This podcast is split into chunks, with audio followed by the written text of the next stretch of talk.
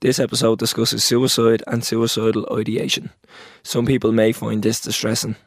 If you or someone you know is struggling, please talk to a friend, a family member, or somebody you trust. Ask your GP for help or free phone Samaritans on 116 123. Free phone from any phone in Ireland. You're never alone. Support is available 24 7, 365 days a year. Don't suffer in silence. Help is on hand. Days do get better. What you waiting for? Put your back in it. Just a little more. Throw your weight in it now. Tell your body okay. Walk it hard and long. When you finish that The hip knocker. song, go down, go down, go down. Come up, come up. Episode 149 of the Talk of Bollocks podcast brought to you by Go Loud. It's me, Terry Flower. It's me, COB. And this week we're joined by. Danny O'Brien. You could be DOB. if I know. want, Danny, you know I, what I? I didn't want to pull I it. like Yeah, that this- boy. me- oh my god, me cousin, me cousin Danny. Danny. my only cop now. What Yeah. stories look like each other. Yeah, as well, boy. yeah. What's happening, Danny? How's things? How are you? Okay? I'm all good. Yeah, I've got to ring the elf and I got a few questions. Yeah. you didn't tell us we had a good looking cousin. That's So, what it yeah, is. I heard a little rumour when I come in, Danny. You're friends with Willa as well. I am. Sorry to hear. And um, I heard you can do a good Willa impression. Ah, listen. Roy, Roy, Roy, Roy. I'm not being smart now. He's That a- all, Danny? Yeah. Here, I tell you. Roy, Roy. Love it. Ah, do you know what I love about Willa? He's full of similes and he's full of sayings and he's just full of words of wisdom. And he said something to me the other day and I can't get it out of my head since. And this was on Friday. Yeah, it's Monday now.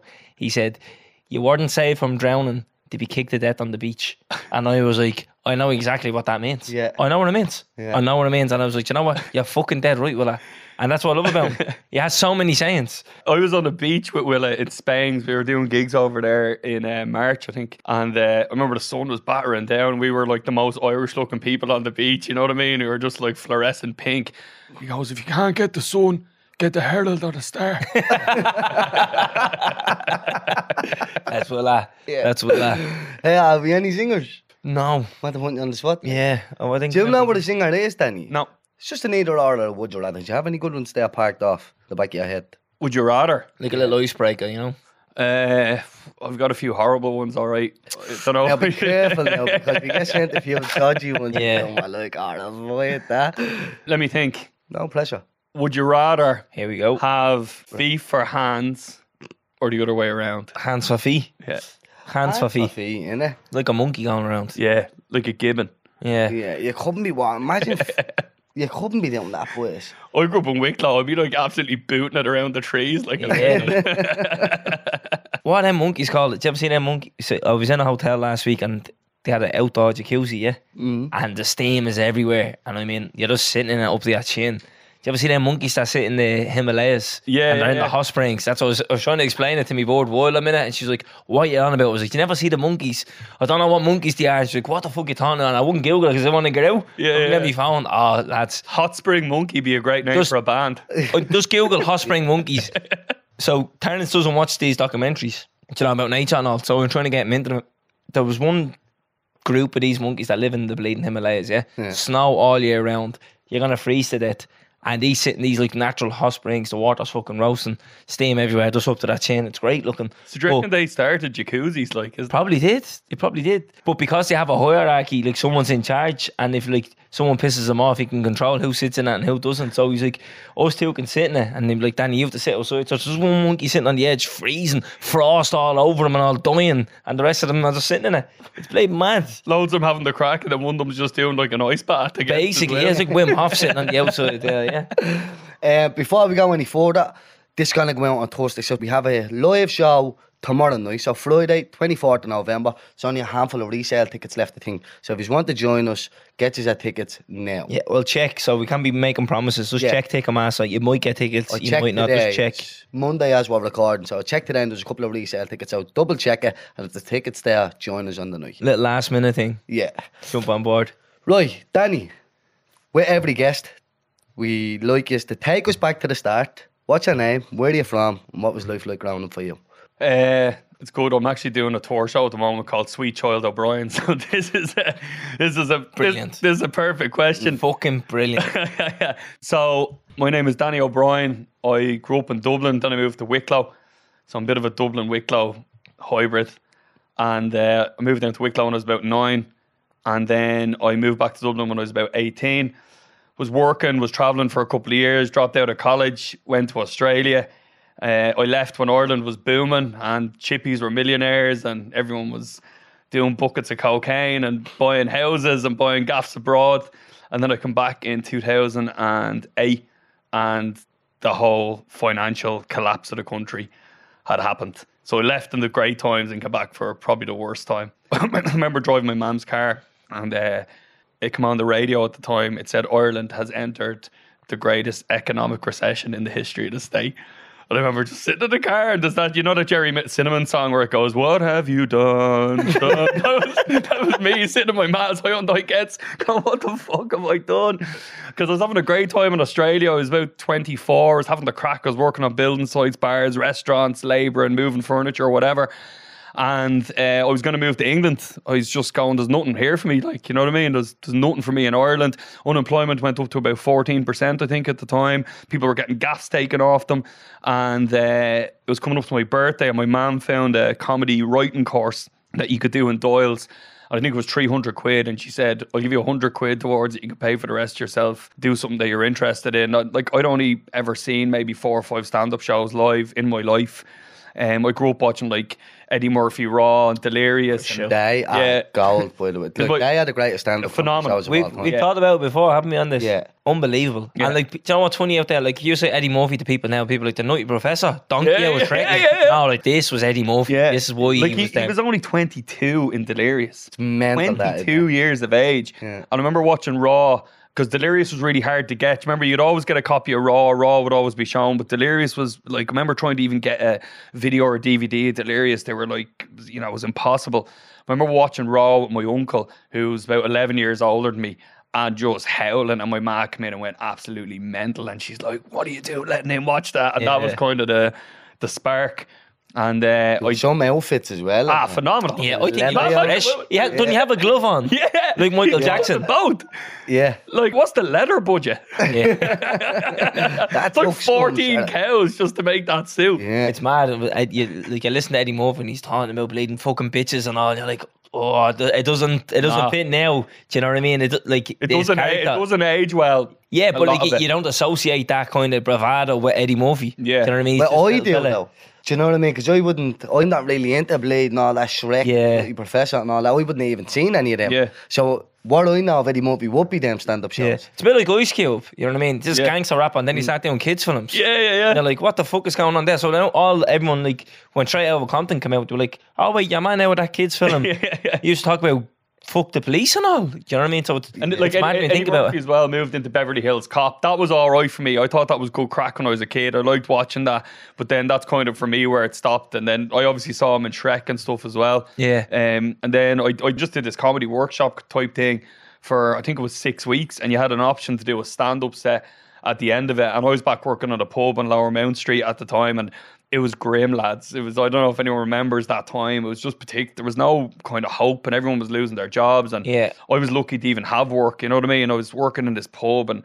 Old like alcoholic alpha coming in every day, and I was going, man, this is no way to live. I was 24, 25 anyway, I did this set in Doyle's Pub, which is where they have the Ruby sessions just down the road. And uh, I just loved it. Now, I couldn't watch that set back now if you paid me. I think I have it on a DVD somewhere. That was 2008, I think. Danny, And- you mentioned the comedy workshop. Yeah. Yeah. Tell me what a comedy workshop involves. It was more, it was a comedy writing workshop. So you would do like comedy writing and it would touch on like comedy writing for film, for scripts, or if you know, you want to write something, a funny script or write a stand up set or whatever. And I didn't know how else even to get into comedy. And all that six weeks was just for a seven minute set. And uh, some of the people did the course didn't do a set. They just wanted to learn how to write comedy. Do you know what I mean? And when, when did you know you wanted to do comedy? I, I loved having the crack and kind of telling stories, but moving from that into actually performing on a stage is a totally different thing. And like, there's there's no comedy clubs in Wicklow. Like, there's there's a few now. Do you know what I mean? And there was no open mic nights or nothing like that. And I remember going into the Halfpenny Inn before I did my first set and watching. I think Colm O'Regan was actually hosting, going. "Oh, I don't know how I'm gonna do this. Like it was just, you know what I mean. I'd been to maybe three or four stand-up shows in my whole life, a couple of shows in Vicar Street, and that was it. And the first show was it was great. I had loads of mates there. They're all messaging me, you know, the usual like, "Oh, don't fuck it up." And I was there having, I was having like proper panic attack outside Doyle's, like brown paper bag, anxiety, going, "I can't, I can't do this. This could be a disaster." And I flew through the set because I was nervous. And then it just kind of went from there. Then I won a little Battle of the Axe type competition in the Halfpenny Inn. Third gig, I died. Probably one of the worst deaths of my life. Like died like six people in this scaldy hotel and it was just like a hostage situation i don't even think anyone knew there was a comedy gig on you know what i mean and uh, they call it dying in comedy because that's exactly how it feels Yeah. you know it's just a death and i nearly was like um, this isn't for me i don't want to do this anymore Like, see that, see that. That's what. So when I think about comedy, yeah, and I think about comedians and how they grew up and do stand up, every comedian has a story of dying a death. Yeah. And that is just the biggest fear in the world for me. Like, how he has managed to get through that and do another show after it. is- And they all say the first one is shy. They all say uh, like your Yeah. first one's guaranteed to be shy. So you're like, right, well then why would I take the leap into that if I know it's gonna be bad? yeah. It's, it's like a form of self abuse, like. But I always think about it like you learn nothing from the good gigs. Do you know what I mean? Yeah. It's like the gym or anything. Like every time you tear a muscle a little bit, it makes it a little bit better, and that's all comedy is. It's just repetition, and there's no other way to get better other than just making mistakes, making mistakes, learning, making mistakes. And if we ever hear comics going, "Oh, I've never died," and I was like, "Well, then you've never lived, and you've ne- this isn't for you because you have to die to get better," you know. And I, uh, I just don't, I can't. So see when that happens, yeah. Talk me through what you're thinking on the stage then. I, one of the worst gigs I've had uh, in the last few months, I the tour show I'm doing now, which is called Sweet Child O'Brien. I did that at the Edinburgh Fringe Festival for 26 nights in a row, and the first night I ran over because you don't know what way the show was going to go. And my mate Rick Molland was on after me, an English comic, right? And the first day I did the show, I ran over by 15 minutes. I was meant to do a 60 minute show, did 75 minutes, and he's at the back of the room going, wrap it up, you know, because he's on next or whatever. And the last show I did on the 26th day, so it got better and better and better and better. And the last day was just the biggest car crash, train wreck. The audience just hated it. They didn't want to be there. It was just miserable. And I remember like about 10 minutes in going, this is the worst. This is- you have to just get through the hour. And I think I did about 50 minutes. So the first one was 75 and the last one was 50. cut short, And that's the difference between a show going well and you enjoying it and them enjoying it, or you're just getting through it. Oh, I don't know. The It's like a thought- bad date. You just have to get through it. Probably shouldn't be talking about this on the lead up to our live show. Do you get me? But we don't have that pressure. That's what I always say. I feel like comedians have that more than any other profession. Like, I, I think hold. I don't think there's much of a difference to be honest with you with podcasts or, or anything. All it is is holding a room. Yeah. All comedy is all any kind of public speaking. I do loads of workshops in prisons and stuff like that, and it's just holding people's attention. Yeah. That's all you have to do. It's how can I hold people's attention? Don't lose the room. Is Yeah. is the number one thing. I've done a few of them kind of public speaking things, and one piece of advice they give you is you should open up with a joke. Yeah. So then imagine the pressure on a comedian. It's like, yeah, well, that's what I'm fucking planning on doing anyways. yeah. but the whole thing has. to- Yeah. So Yeah. think, oh, yeah. and it's mad because it, we always talk about this myself, Willa, John Colleary, Karl Spain. You know before you get to the mic when you're doing comedy long enough, you know before you've said your first word if it's going to go well or not.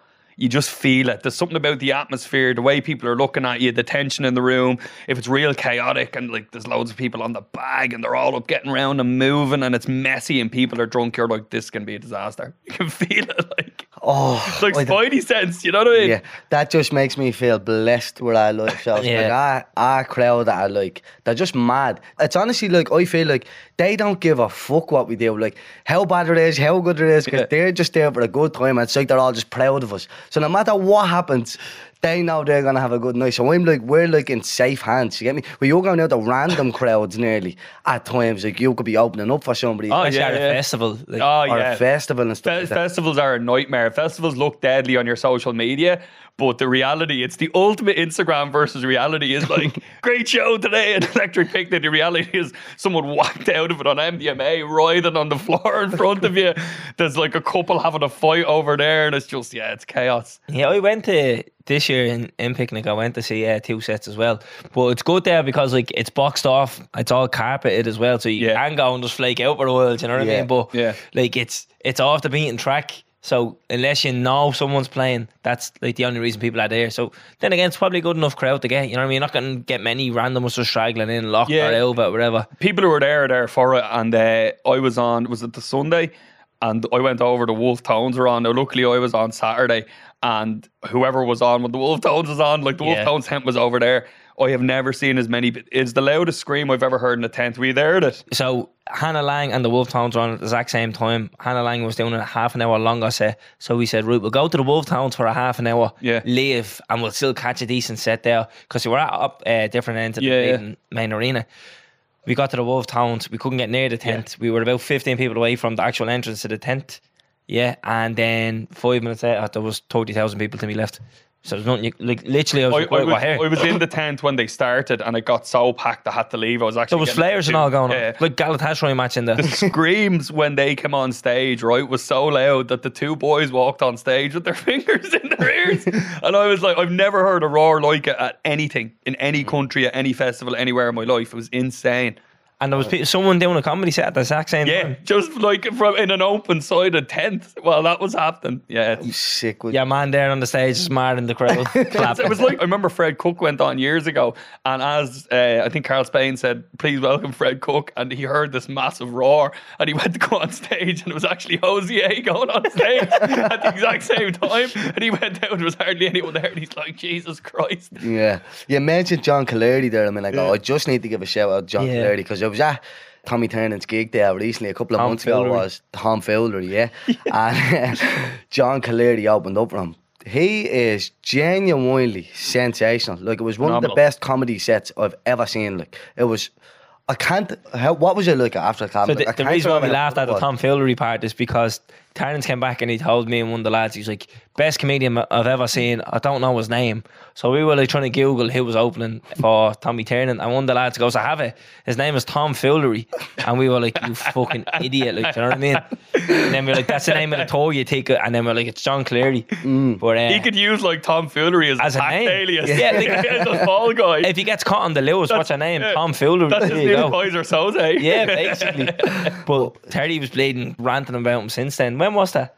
When, when was that? It was a couple of months ago, anyway. Kind of the start of the year, Yeah, yeah, it wasn't it? He just that. did, I was on tour with him for his autumn tour, so he was on tour with Tommy for about eighteen months. so it's been hell. since last year until about probably the spring of this year. Tommy done a run in Vicar Street, probably at the before the summer. It was near that, like Mm. Yeah, the yeah, first yeah. half of the summer. Yeah. Oh, it was unbelievable. It's incredible. I, I was with him for two months all over Ireland, and I watched maybe six hours of the show, like in different places Belfast, Cork, Kilkenny, and you wouldn't even get a piece of paper between the you know the jokes. It's just so consistent, and you can just see. 20 years of stand up in 90 minutes and it's he's phenomenal like he's uh, he was great when I first started as well for like giving advice and and Willow was the same actually like kind of like mentors you know what I mean and if you're stressed out about gigs or you've died in your arse and you're just trying to get over it, they're great lads to, to talk to, you know. Yeah, definitely. Yeah. So I mentioned as well. You you mentioned actually about dying a death on the stage. How do you recover from that? How do you go to the next show then and hope that that doesn't happen again? I usually find the car journey home is like you just I can't you can't even it's like I do school workshops as well and like when you have a good workshop they're great crack and sometimes you'll have a mental school and I, I did one in Finglas actually you lads will enjoy this it was an all boys school uh, I won't say the name of the school but uh, Darren Conway went there and so did uh, So we're gonna keep it a bit, yeah yeah yeah a bit anonymous. But the the crack out of those lads, they were wild. Do you know what I mean? You were saying your fans are wild. It was that kind of mad, Finglas energy. And there was, I think there was, Finglas but they're but they're mental. Do you know what I mean? It's heated, like you know, you can feel the. You get into the classroom and you're like, it's like before a final or something like that. You just feel that tension. And there was thirty TYs, all boys in the class. And they're all like, you know, a lot of them are throwing shaves. Oh, no, sure, I'm not doing it. You know, the usual kind of crack. got, I got 29 of them out of 30 up onto the microphone, right? So we get them up talking a little bit about themselves, like, you know, what's your name, where are you from, have you got any pets, who's your favourite football team, what's your favourite food? Basically, an episode of the podcast. Yeah, like well, you know, favorite chicken fillet roll, that kind of thing, just to get them talking a little bit about themselves. You know what I mean? Just to make them a bit comfortable.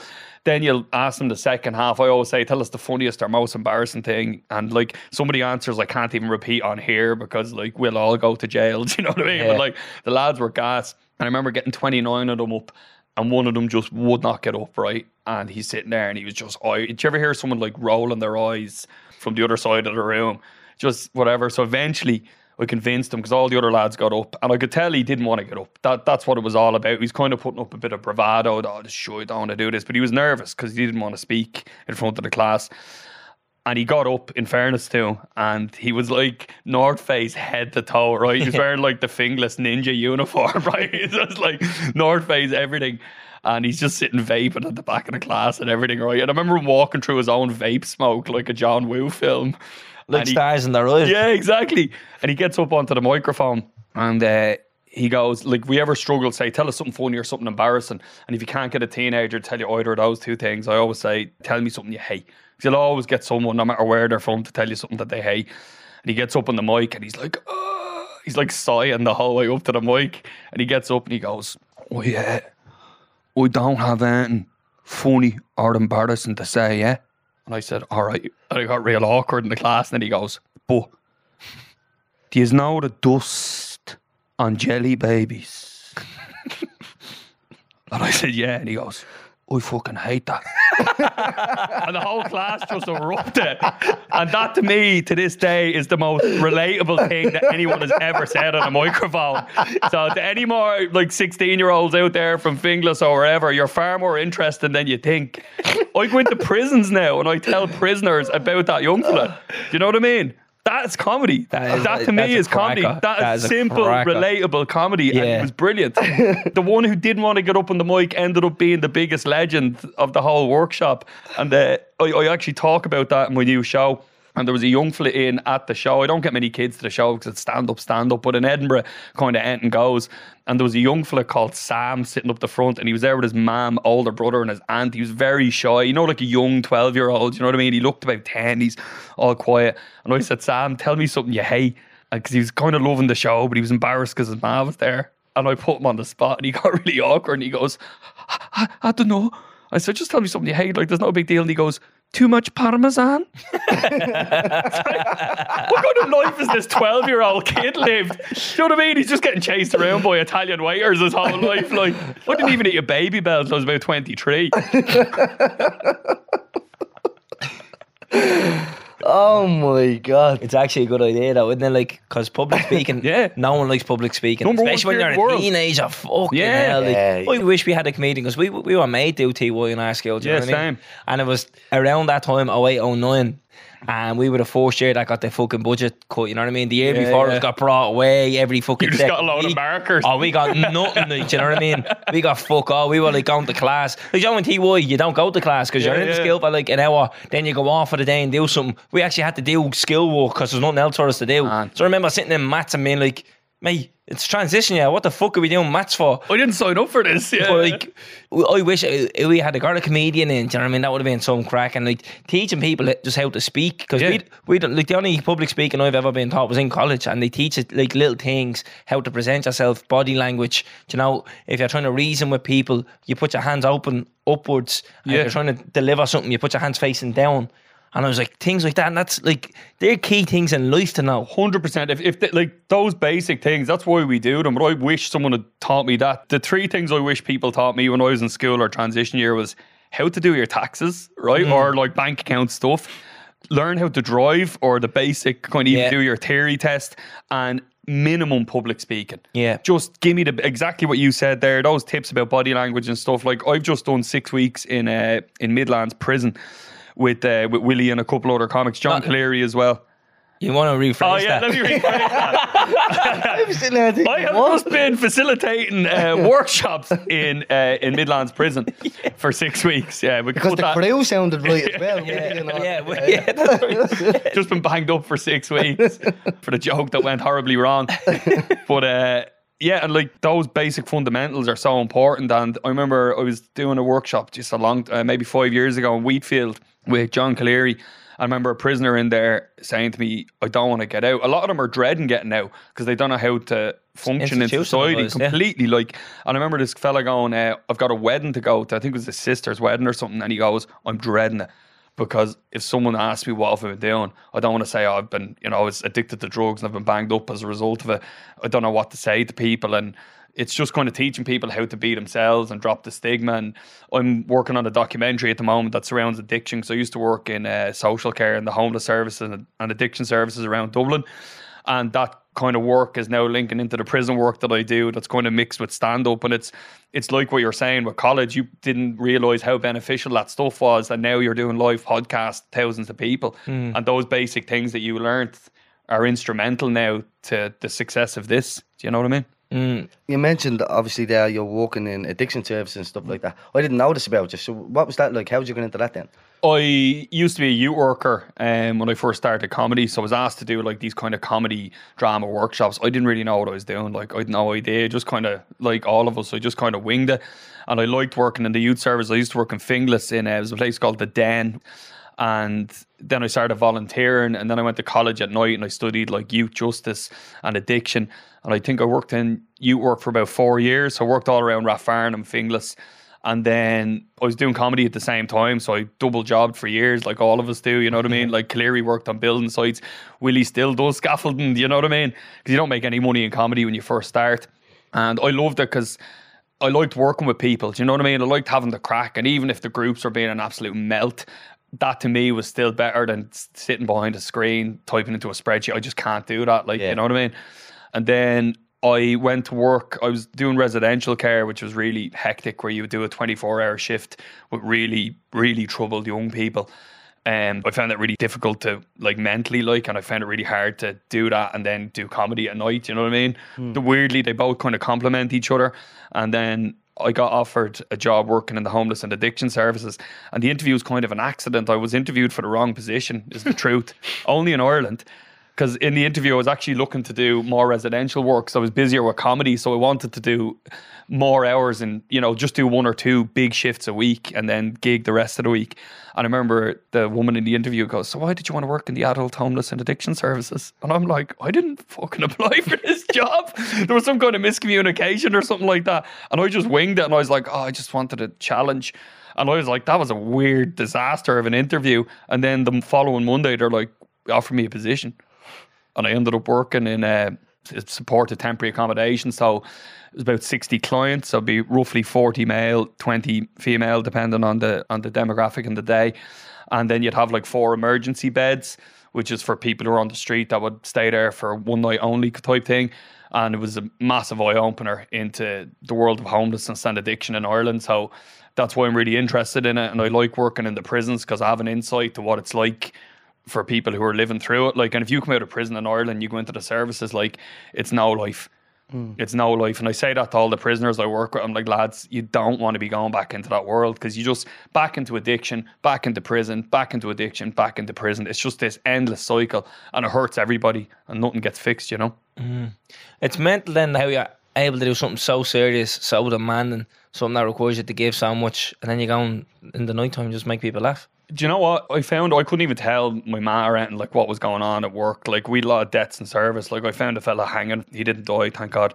Uh, I literally went into a room, had to lift the fella up off like from hanging, and I put him on the bed. And like no one tells you in training, like what do you say to someone who's just tried to end their life like that? Like I witnessed self harm and overdoses and stuff. You know what I mean? And as tough as that was, there's something there was something very difficult about seeing someone hanging by their neck that they've done to themselves. Do you know what I mean? It's a different thing. And uh, he sat in the bed and he just goes, I've no friends, I've no family, and I've nothing to live for. And I remember just saying to him, Well, I think you're sound and I want to help you. And sometimes that's all people want to hear. Do you know what I mean? Just that basic that someone gives a fuck. And that can be enough to kind of help them out of it. And, you know, even Willa talked about this on this podcast with his own addiction. Uh, like my own father was on heroin, he got hepatitis at a really young age and wasn't in my life or anything like that, you know, as a result of it. But I think sometimes people just need that one step. Like it's very easy for us to walk through Dublin city centre and just go, oh yeah, look at him, there's a junkie, and the aggressive begging pisses people off, which I totally understand. of a comedy club in town. I see it every single night, but no one chooses to be like that. Do you get what I mean? Yeah. No one, no one wakes up and it all comes from trauma. Like their heroin and, and tablets and whatever they use is just blocking out something that's not being dealt with. You know, and I think comedy is a good way of getting that out of people. Yeah, and you think that the comedy is your escape then from all that? Hundred percent. I remember. Uh, when, I remember when I found that fella in work. My manager sent me home, and I was like, "No, no, I'll like I'll stay." And he's like, "Nah, you can't be. You can't be in work after that. You know, blah blah blah. Take a couple of days off." And I remember gigging that night, and it was weird because you'd hear comedians moaning in the green rooms, going, "Oh, this bit didn't work, or that booker didn't book me, or I didn't get this festival, or I got a shite review," and I'd be like. I never would say it, and I was like, I found someone dead in work today. Do you get what I mean? And but it, it kept me very grounded, I have to say, and it, it makes me really appreciate being able to gig for a living. Because when COVID struck, I was like, I'm gonna have to go back to working in the addiction services. Like I had a whole year's worth of gigs gone, tour in New Zealand gone, Edinburgh, everything gone. And now luckily I started doing outdoor shows and did loads of virtual shows. I set up an event company and uh, I did a TV show in the Flats and Ringsend, which is called the Lockdown Comedy Special, where we filmed a TV special in a block of flats in O'Rahilly House, and that got me out of you know out of COVID, I suppose, and kept me working. But other than that, I probably would have been going back working in the services. But I never will take comedy for granted.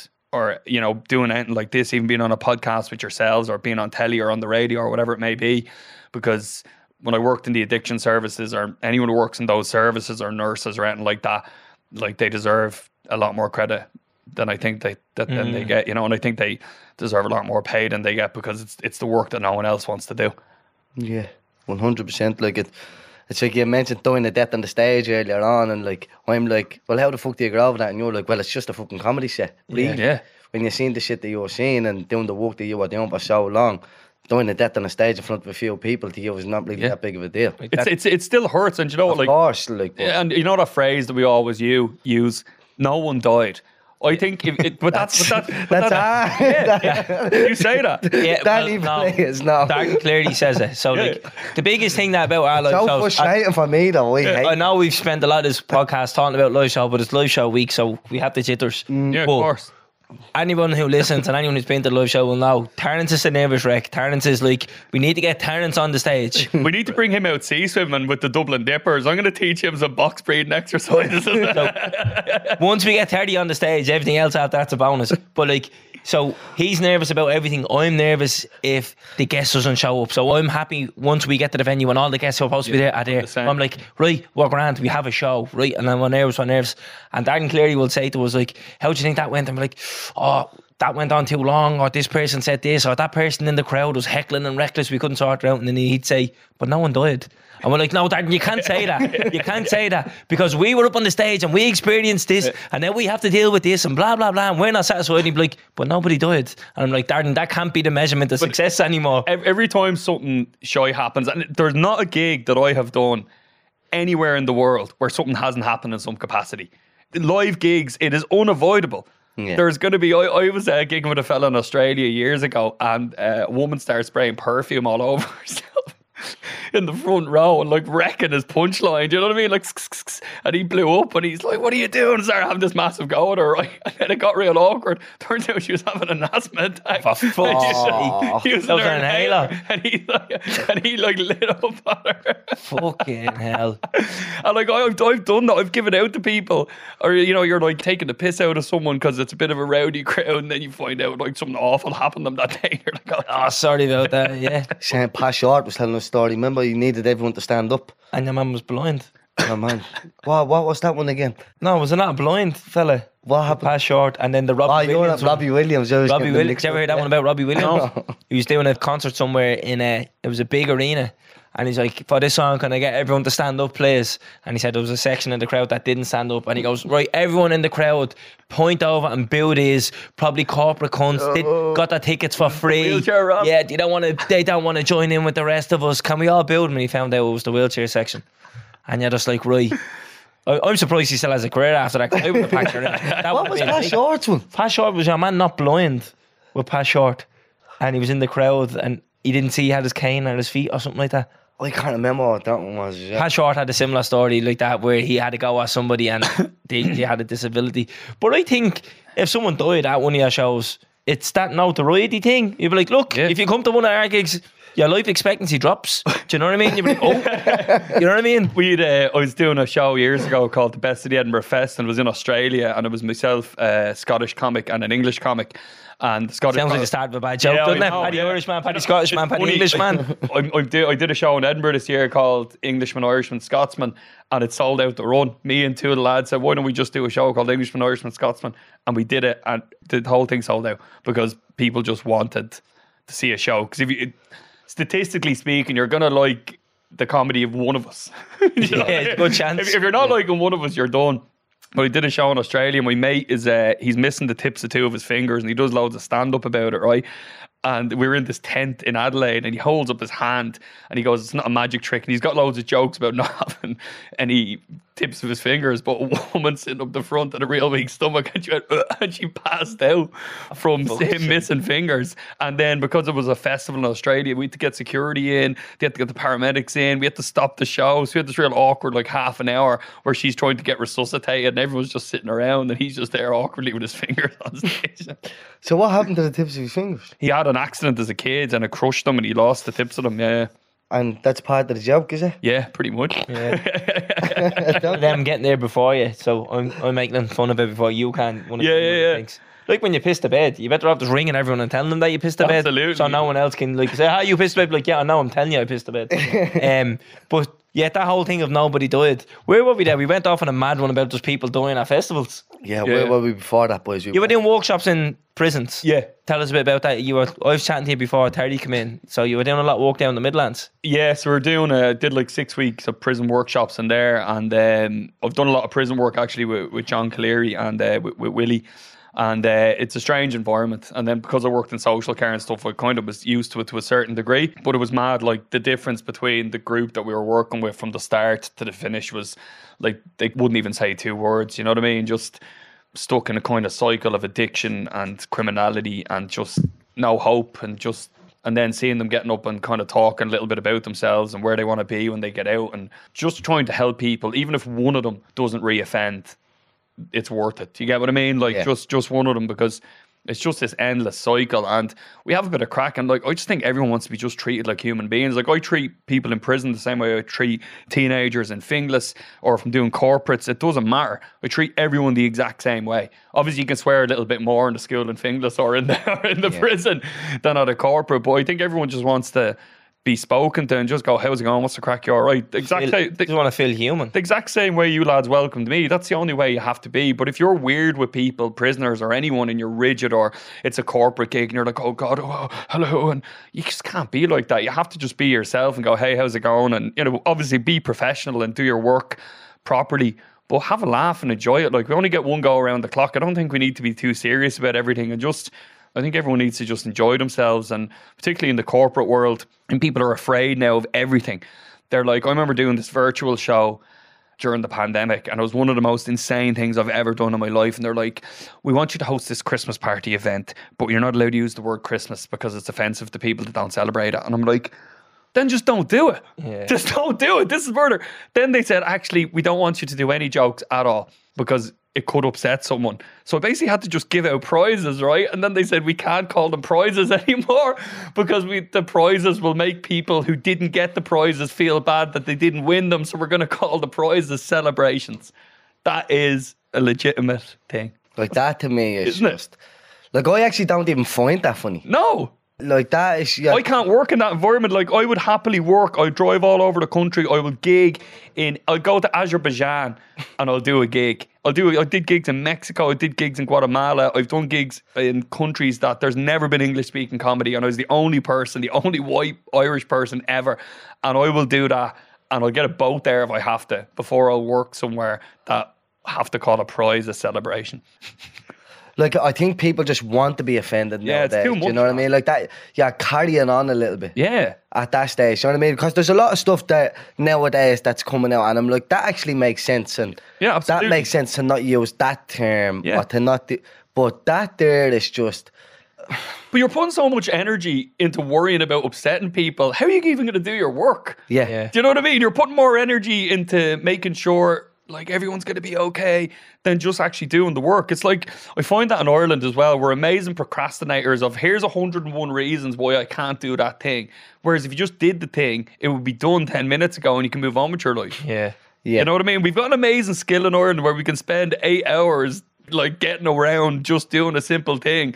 So it's you're like, here, Danny, can you move that glass? No, he's go, there you go. Or else I can sit here for an hour and tell you why I shouldn't have to. Yeah, so you said that you were doing the workshop down in Port which is home really as the most secure prison in Europe. Yeah, because it was mad. it was built when the IRA were kicking off, and uh, it's mad. Like there's all these like different wings and stuff like that, and it's property like one door doesn't open the other one closes type thing. Not as you know that sounds like a real like metaphor for life, but that's legitimately you can't get in there till the door closes, like a spaceship. Um, and it's a strange environment to be in. Do you know what I mean? And like it's weird because we made this TV show during the pandemic, and I done I did a show in 2018 called Lock In because I did shows in Mountjoy, Wheatfield, and Midlands, and I did a show about doing the gigs in the prisons. And when we started doing the outdoor shows during the pandemic in all like O'Rahilly House and um, George Reynolds flats and all that around Ringsend and Irishtown, I saw and met some of the prisoners that I had met like a couple of years previous. So I'm gigging, I'm like, all right, you got out in the end. And he goes, technicality. He's like up on the balcony, just up there with a load of budgies and cans having the crack. What was it like in the flats? Must have been some crackdown gigs down there, was it? yeah, it's a weird environment. Like, they're like, who's this half Dublin, half Wicklow sham coming down? blowing. Yeah. Yeah. And I was looking after my neighbour's dog at the time. My neighbour had cystic fibrosis, so she couldn't leave the house because of COVID. And I kind of inherited this little mini Doberman called Pony, who I kind of had for about a year. So I brought Pony down to the flats. She looked like Jar Jar Binks, loved that dog. And I remember going down to O'Rahilly house and I was meeting a fella called Keith O'Brien, who's now a good friend of mine. And I thought the O'Brien thing at Do you know least, I mean? yeah, yeah, the O'Brien thing will get you so far no matter what happens. And I went down to meet Keith anyway, and he's not actually from the flats. His, his missus is, so he's a kind of a bit of a blow in. So I went in with the dog, and it was peak COVID. Like it was around May 2020, and there's L ones leaning over the balcony. They then like the young fellas think you're a guard, the L ones think you're a TV license inspector. Do you know what I mean? And I, I dressed a bit like not shady, but like I'm not a cop. You know what I mean? I didn't want to be like an undercover guard, you know, going down with a breakfast roll, like, how are you lads? Eddie Hash. and uh, like, do you know what? An undercover guard at a festival in Ireland looks more of a guard than a guard in a Garda uniform. Yeah. Yeah. Doesn't it? It's bottom of How are you my? Anyone got any e-baggers? Just any, any yolks? Oh, it's ridiculous, man. It's like pantomime. But uh, I remember someone had written happy birthday nanny with chalk. Do you ever see that in the flats? And they'd write happy birthday messages. And the dog pissed all over it. Oh, and I, I remember sake. picking up the dog and piss all over me. And she's like, You're after pissing out of my granddaughter did that. And I'm like, Oh no. And then I met Keith and he was doing a thing where he was climbing the height of Mount Everest for charity by going up, and down, down the, the steps stairs, of yeah, flats. I remember that, yeah. yeah. Wait, what? Yeah. So you know the you know the steps, the stairs Yeah. in the flats. Yeah, they had to run up and down them so many Yeah. times. It was equivalent to Mount Everest over the course of a week. it. Yeah, So how many times? Oh, oh, thousands. thousands. Yeah, Thousands. There was a good few people Yeah. doing it though. Yeah, remember that. Remember Ringsend Flats were like the centre for anything Yeah. that was happening. All the during videos COVID. went viral. of just Ringsend Flats. Yeah. everything they done just went. You Yeah. they were like the force to do the bingo. Yeah, exactly. Yeah. Yeah. Derek Buckley, who's who's now the Lord Mayor. I think that's what got him his Lord Mayorship. Yeah. and uh, They were doing like Britain's Got Talent thing Yeah. on, on the pram sheds. Yeah. Remember they were using that as the stage. Do you remember all this? No, why yeah. It's that's that's how we. Everything they started. done just went viral. He like said, no matter will you, what. He said, "Will you come down and do a few gigs?" And uh, I remember we got paid in because it was for a community. We weren't getting any money for it. We said, "Yeah, we'll do it." Like, I was just delighted because I was just doing Zoom gigs. I was just delighted to be getting out. I couldn't give a shite where it was. I was like, just get me out and get me gigging. I remember we got like a 25 euro Domino's voucher. And I remember going, I've been doing comedy for like 12 years of my life at this stage. I was like, all I've got to show for it's a 25 Domino's voucher. And I was delighted. It wasn't actually even Domino's, it was four star. and uh, we did the gigs, and then I met Keith O'Brien. He's like, "Will you do some outdoor gigs?" Then we did them, and then we ended up doing a TV show where we filmed an outdoor comedy special. It's on YouTube and it's on the Virgin Media Player as well. But it was to a block of flats. There's probably about maybe 200 people all in. So there's people up in the balconies. There's people on deck chairs in front of us, and one of the best best things I've ever done. And before the gig started, the production company was all last minute. Like this all happened last minute. A fella called Barry messaged me on Facebook. Oh, if you want it and film, let me know.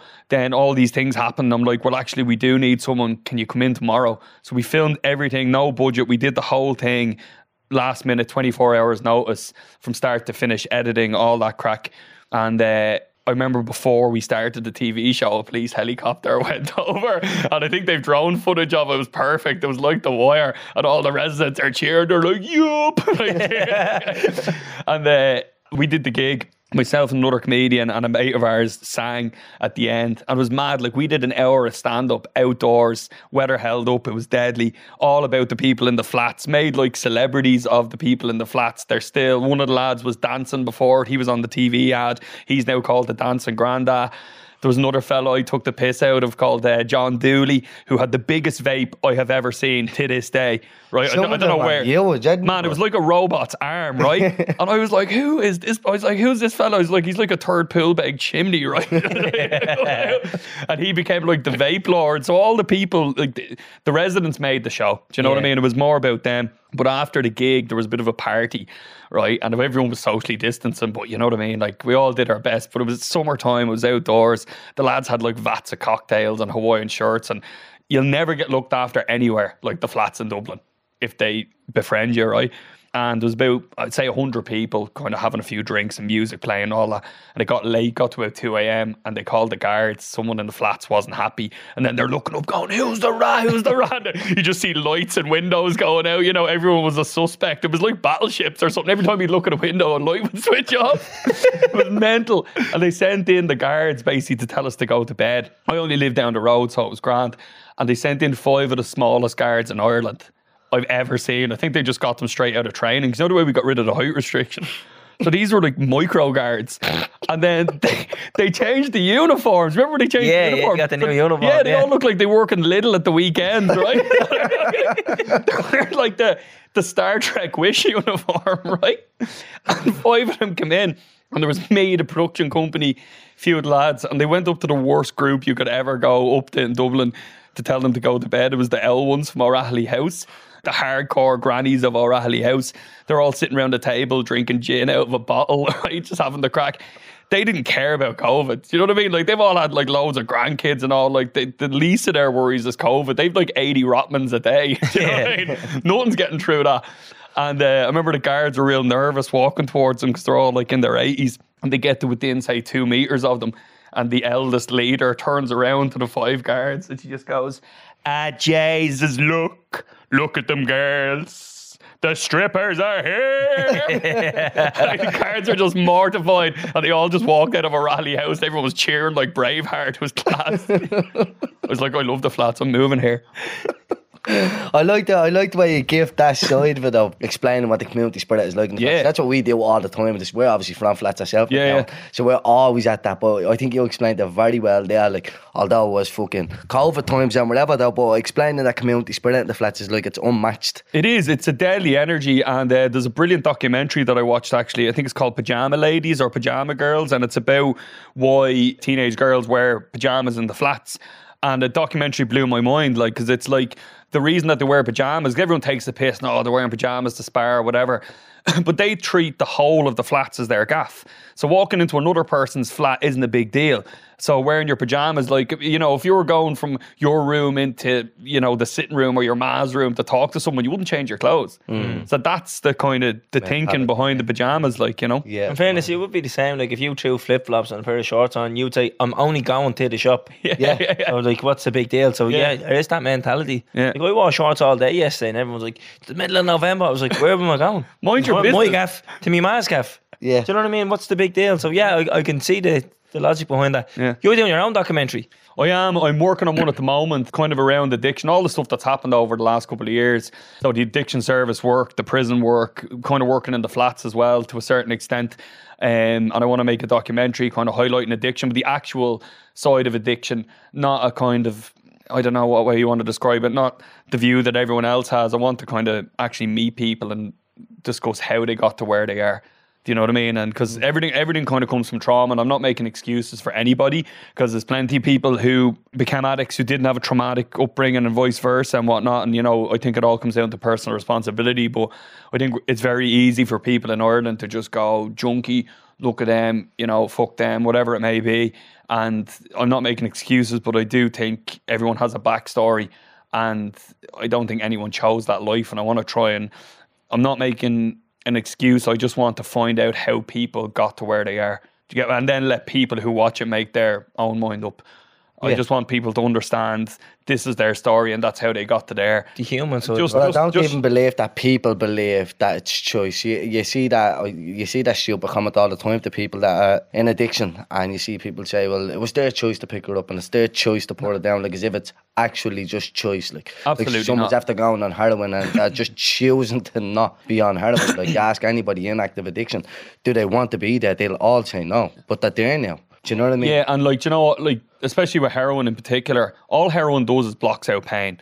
And if you've had, you know, an abusive childhood and you've had like sexual abuse, physical abuse, your parents could have been addicts.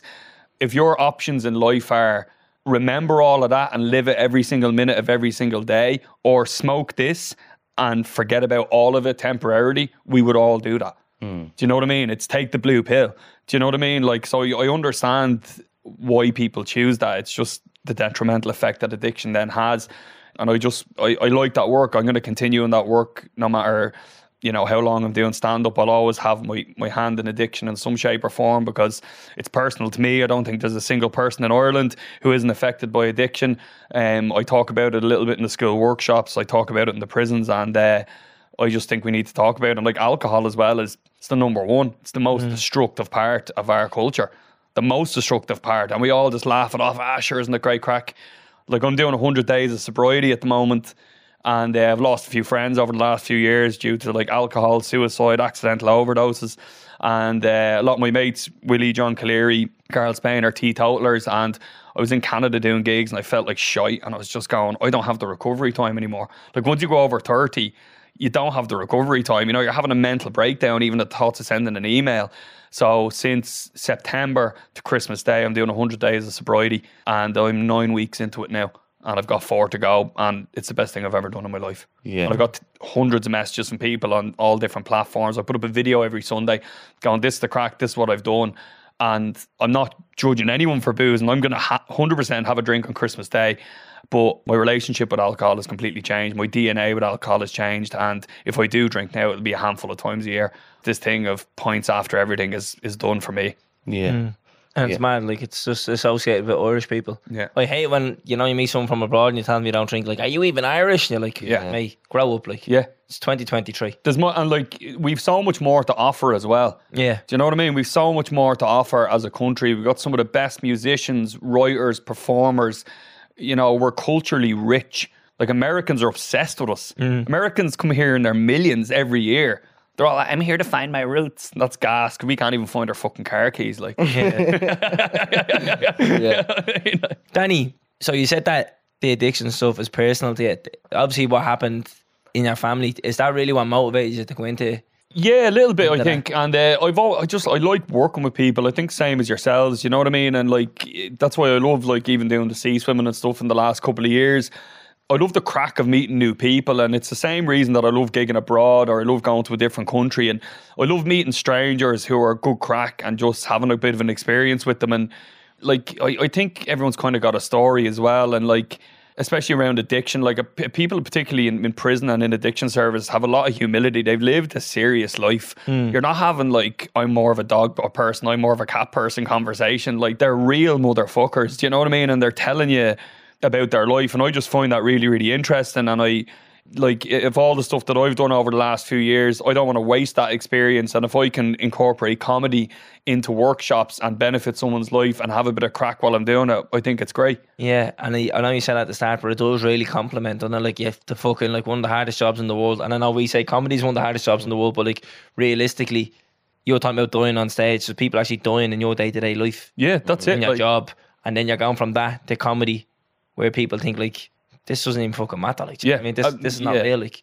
but then they do complement each other because one is like so fucking hard hitting, and then one is like It's electric. It's buzzing. We all here for a good time, kind of crack. But, but both are a release from each other, though. Yeah. Because the the addiction stuff makes you glad at the gig. Like if you've a really tough workshop and you've a great gig, you forget about the tough workshop. Yeah. If you've a really shy gig and you've a good workshop and you're working with someone and you've helped their life, you're like, fuck the gig. yeah, exactly. Yeah. so they complement each other. They go hand in hand together. Symbiotic, like. But then, as you said as well, you, you have to create this whole fucking environment where you're able to incorporate them all, and now you teach them like workshops to like prisoners and students and stuff like Yeah. that. So in a way, they complement each other, but then they complement in life. They're teaching you how to be more confident in yourself, how to articulate yourself, how to speak to people, and then that could have a domino effect or a butterfly effect, Yeah. and stop you like because you're able to tell someone how you feel. You don't have to go down the addiction. And I, I'm learning like every time I do a workshop, I get better. You know what I mean? Like I'm, uh, there's no finishing, there's no definitive way to do a workshop. Like that, that prison workshop series was the hardest learning curve. I went from doing the Edinburgh Fringe straight to Electric Picnic, straight to Canada. Nearly had a mental breakdown from exhaustion. Like that's when I give up the booze as well. I was like, I cannot work at this rate anymore. Something's gonna give. My like I got back from Canada on Monday, and I was in Midlands prison on Tuesday morning and that first workshop was the most I wasn't there I was just going and I remember going to myself I need to be there for my colleagues I need to be present and able to do this and then the next one I was much more prepared and ready and I slept and I'm like I can't do workshops all day gig every single night I was on tour with Colleary as well so I was gigging in Cork I was gigging in a different part of Ireland every night you can work at that level but if you throw booze into the mix forget it Yeah. you can't you cannot. uh, I don't care what anyone says, and they're like, "Oh, you have a few points." I can't. If you can, fair fucking play to you, but I definitely can't. Yeah. too old. Uh, and then as well, so me and Danny had a good chat before you got here. yeah, climbing Kilimanjaro. Yeah. I, uh, I think the only way people leave you alone with booze, a good mate of mine, Rory O'Hanlon, he gave up the drink about 15 years ago. And he's like, people wouldn't leave him alone. And he's like, I'm doing the fucking marathon. He said, it's the only way people leave you alone. And for me, I said, right, I, I want to do Kilimanjaro. So I'm climbing Kilimanjaro in July. So this year's show is called uh, Sweet Child O'Brien. Next year's show is called Kilimanjaro. So I'm heavy with the puns. I'm not going to do a pun show after that. So I've signed up. It's paid for. I have to do it. My uncle's threatening to do it with me. And uh, I just think it'd be a deadly thing to do. And I'd much rather spend my money doing something like that. I'm going to try and raise the same amount of money that it costs for me to do it for um, a suicide charity that I work with. So I'm going to raise a bit of money, do a couple of gigs for that as well, and then get a bit of motion That's behind that unreal, charity. Yeah. That's quality. That. You actually have to climb Kilimanjaro, though, don't you? Yeah. You, you don't just walk up the hill. No. It's not like the sugar loaf. no sugar loaf. Yeah. You know what? It's funny. It's the equivalent of 12 sugar loaves. But actually climbing. Yeah, but you do it over stages, but it's like. just it- mean actually climbing? Terry, what was the name of that place that we done the start of the year? Remember? And I was, and I was like, oh, we, we climbed. That. I was like, we didn't. We just walked up the hill. Now it was tough, but like, yeah, yeah. Yeah, it wasn't remember we did Patrick, it? was it? No, one of them in Wicklow. Djouce. Djouce. Djouce, yeah. Oh, yeah. Now it was steep and we Yeah, were yeah. out of breath, but it was early in January and we had a good Christmas. Yeah. So we- we'd be forgiven for it. sweat Yeah. turkey gravy. Four of us were in a jocka, and do you know how stubborn we were then? Yeah, we were walking. Yeah, I was in a jocka, he was in a jocka, two lads were in a jocka, but no one wanted to give in. No one wanted to admit that I'm out of breath walking up a hill, and one of the lads was like, "I'm just gonna stop. I don't care." And everyone was like, "Right, then we'll wait on you." we were all in bits. But like, it was like, "Oh yeah, we climbed." it." I was like, "But we didn't though. We just walked up a hill," and that's why I can't get my head around. Young people like, "I climbed this. What's the one? Carrauntoohil, the biggest one in Yeah. Leyden, Ireland. That's probably just a I, steep I, hill." I did that one. Well, not the biggest one, though. The Carrauntoohil is the biggest. one. is the highest. Carrauntoohil's a horrible climb. I Is it a climb, though? ho- Or it's a horrible It- walk? It's called the it's called the Devil's Staircase, and it's just boulders and a river, and there's like you can snot yourself about five hundred times on the way up. It's shit. I hated it. Like, and you, you think, oh, deadly. It's only up there, and it's all uh, false summits. Yeah, you know what I mean? it's Because the rock yeah. looks that big, and then when you get up there, the rock's like half the size of your gaff. You're like, oh man. But uh, it's good. And you know what? Stick a bit of music on, and I do a bit of hiking with a group called Dublin Boys Club, who did a massive, massive event yesterday. Called yeah, yeah. shoulder to shoulder with John Boland, who you Yeah. you know from the Yeah. shelters as well in Portmarnock. And I think there was a couple of hundred lads there. It was insane. It was all for men's mental health. Yeah. And um, I did a 12k hike. I was in Tenerife, so I was like, right, I can't miss out. So I did a 12k hike yesterday in Tenerife at the same time as the lads doing the shoulder to shoulder. Mine was definitely not as good crack because I was getting absolutely lashed out of it by the sun. I was like, I have to get a Ryanair in a few hours. I was trying to bait up the hill. You were talking about doing gigs in Guatemala and, Yeah. and Mexico and stuff like that, and places that don't speak English. How does that work? English comedy is like their English is so much better. It's nearly better than ours now because the rise of YouTube and Netflix has made everyone's English in the world pretty incredible. So that has opened the doors as a comedian to be able to pretty much gig anywhere. So you'll always get expats and you'll always get people who can speak enough English to get what you're doing. But I did an all Spanish gig, so it was all uh, Spanish speak. It was all Guatemalan comics and me, and they put me on for ten minutes. But all the lads and the women who were in the audience worked in call centers, so I had to put on a bit of an American accent and slow down so they'd hear me. If I went up, I was like, "All right, what's the crack, lads?" I might Yeah. as well just come from another planet. Like, who's this fella? And they got the jokes. They got the Yeah, no, I, I slowed it right down. Yeah. Do you know what I mean? Like, it was just, that's the number one thing when you're traveling as an Irish comic, you have to slow down. Even in New Zealand, they move like an iceberg over there when they're talking. It's like, get I, hey, gan. I had to, like, nearly slow motion. And what made you do that? Like, like what made you head over to them parts where you know I'm out of my comfort zone here. This is gonna be an unusual gig. I, I, I loved it. I wanted to write a new show, and it was around the time in the we were doing the gigs in the flats, and we weren't opened up yet. And there was a weird time where you could kind of travel and you kind of couldn't. Do you remember that? So I figured out if I went from Dublin to Belfast, to go Belfast, London, London, Frankfurt, Frankfurt, Mexico City, Mexico City, Guatemala City. I was on Skyscanner for about three days. but I, my mate owned a bar over in Guatemala, and he goes to me. Uh, he saw on Facebook I was doing all the gigs in the flats, and he goes, "Come over here to Guatemala." He goes, uh, "COVID's merely a suggestion." and uh, went over and had the crack. I remember my I did loads of PCR tests, and remember we had to do them with the HSE and all that crack, and you'd have to get a text message and all, and then I had to get another one in the UK. I had to get another one in Frankfurt, and wasn't allowed to leave Frankfurt Airport. And then I remember getting to Mexico. And I hadn't been out of an airport or a plane in three days. I was losing my mind. I just wanted a glass of water and take off the mask. And I remember getting to the when I was leaving the, the airplane in Mexico, and there was a young fellow wearing like a lab coat, and he has a table set up, and I don't even think he worked there now. And I think back in it, right, it was like it was like a kid selling lemonade and then a stay, and I had a sign with mandatory PCR test, fifty US dollars. I was like, this is a fucking hidden camera show. Like, what's going on? And I get up to this kid. He's like 17, but had a deadly tash. Do you know what I mean? Like, he had like a proper Ronnie. He's like 17. He's like, hola. I was like, hola. And he goes, forward. I was like, what's he talking about? I was like, I'm at the desk. I couldn't go any further. And he goes, forward. And I lean over and he takes out this tiniest little PCR. It's like a little, like, like- like it wasn't even, it was like a little, like, toothpick thing, right? I was like, what's going on? And he just goes, like, didn't even hit a hair in my nose, right? and I was like, what's the story? And he goes, finished. I said, "Is that it?" And he went, "See." I said, "When do I get the results? Like, I don't, you don't have any of my information." And he goes, "Eh, resulting negative." I was like, "Man, I'm moving here. That's it." Like, I think he was using the same one for everyone on the flight. That's when I went to Mexico around that time. Did you? It was like that mad dodge Yeah. as well. It was like mandatory, but like you could pay. Yeah, yeah. like, "What- I was like, what's this all about? And then you went. Turn that negative into a positive for a tenner. Yeah, like I remember we walked through, and then like we went into this big, huge, massive room, and there was like little doors, and you go through that, but all the doors were connected to the one room again. I Yeah. was like, "This, what the fuck is going on?" And you got your result instantly. I was like, "That's fucking deadly, isn't it?" And then you, you were able to fly out. And Your was like, result is handed to you before it's gone into the lab. yeah, they have the result there with your name and all ready before you even pay. I was like, "This is fucking deadly, isn't it?" But dodgy, like mad bleeding bogey that is. You have shows coming up in January, there. I do. I'm doing a big one. Half a Ringsend's going to be there.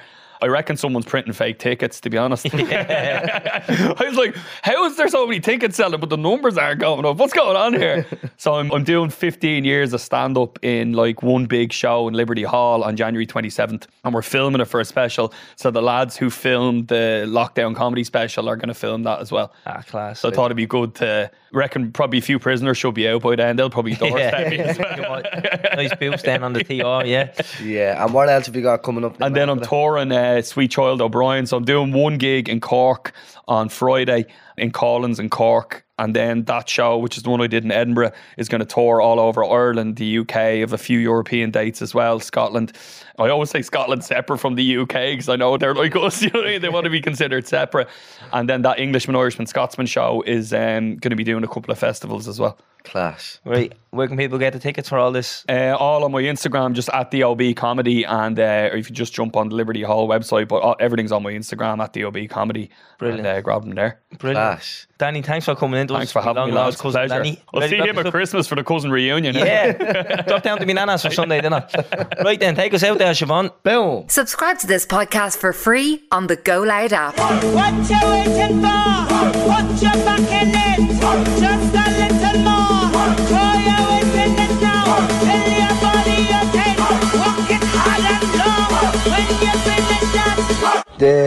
Long. When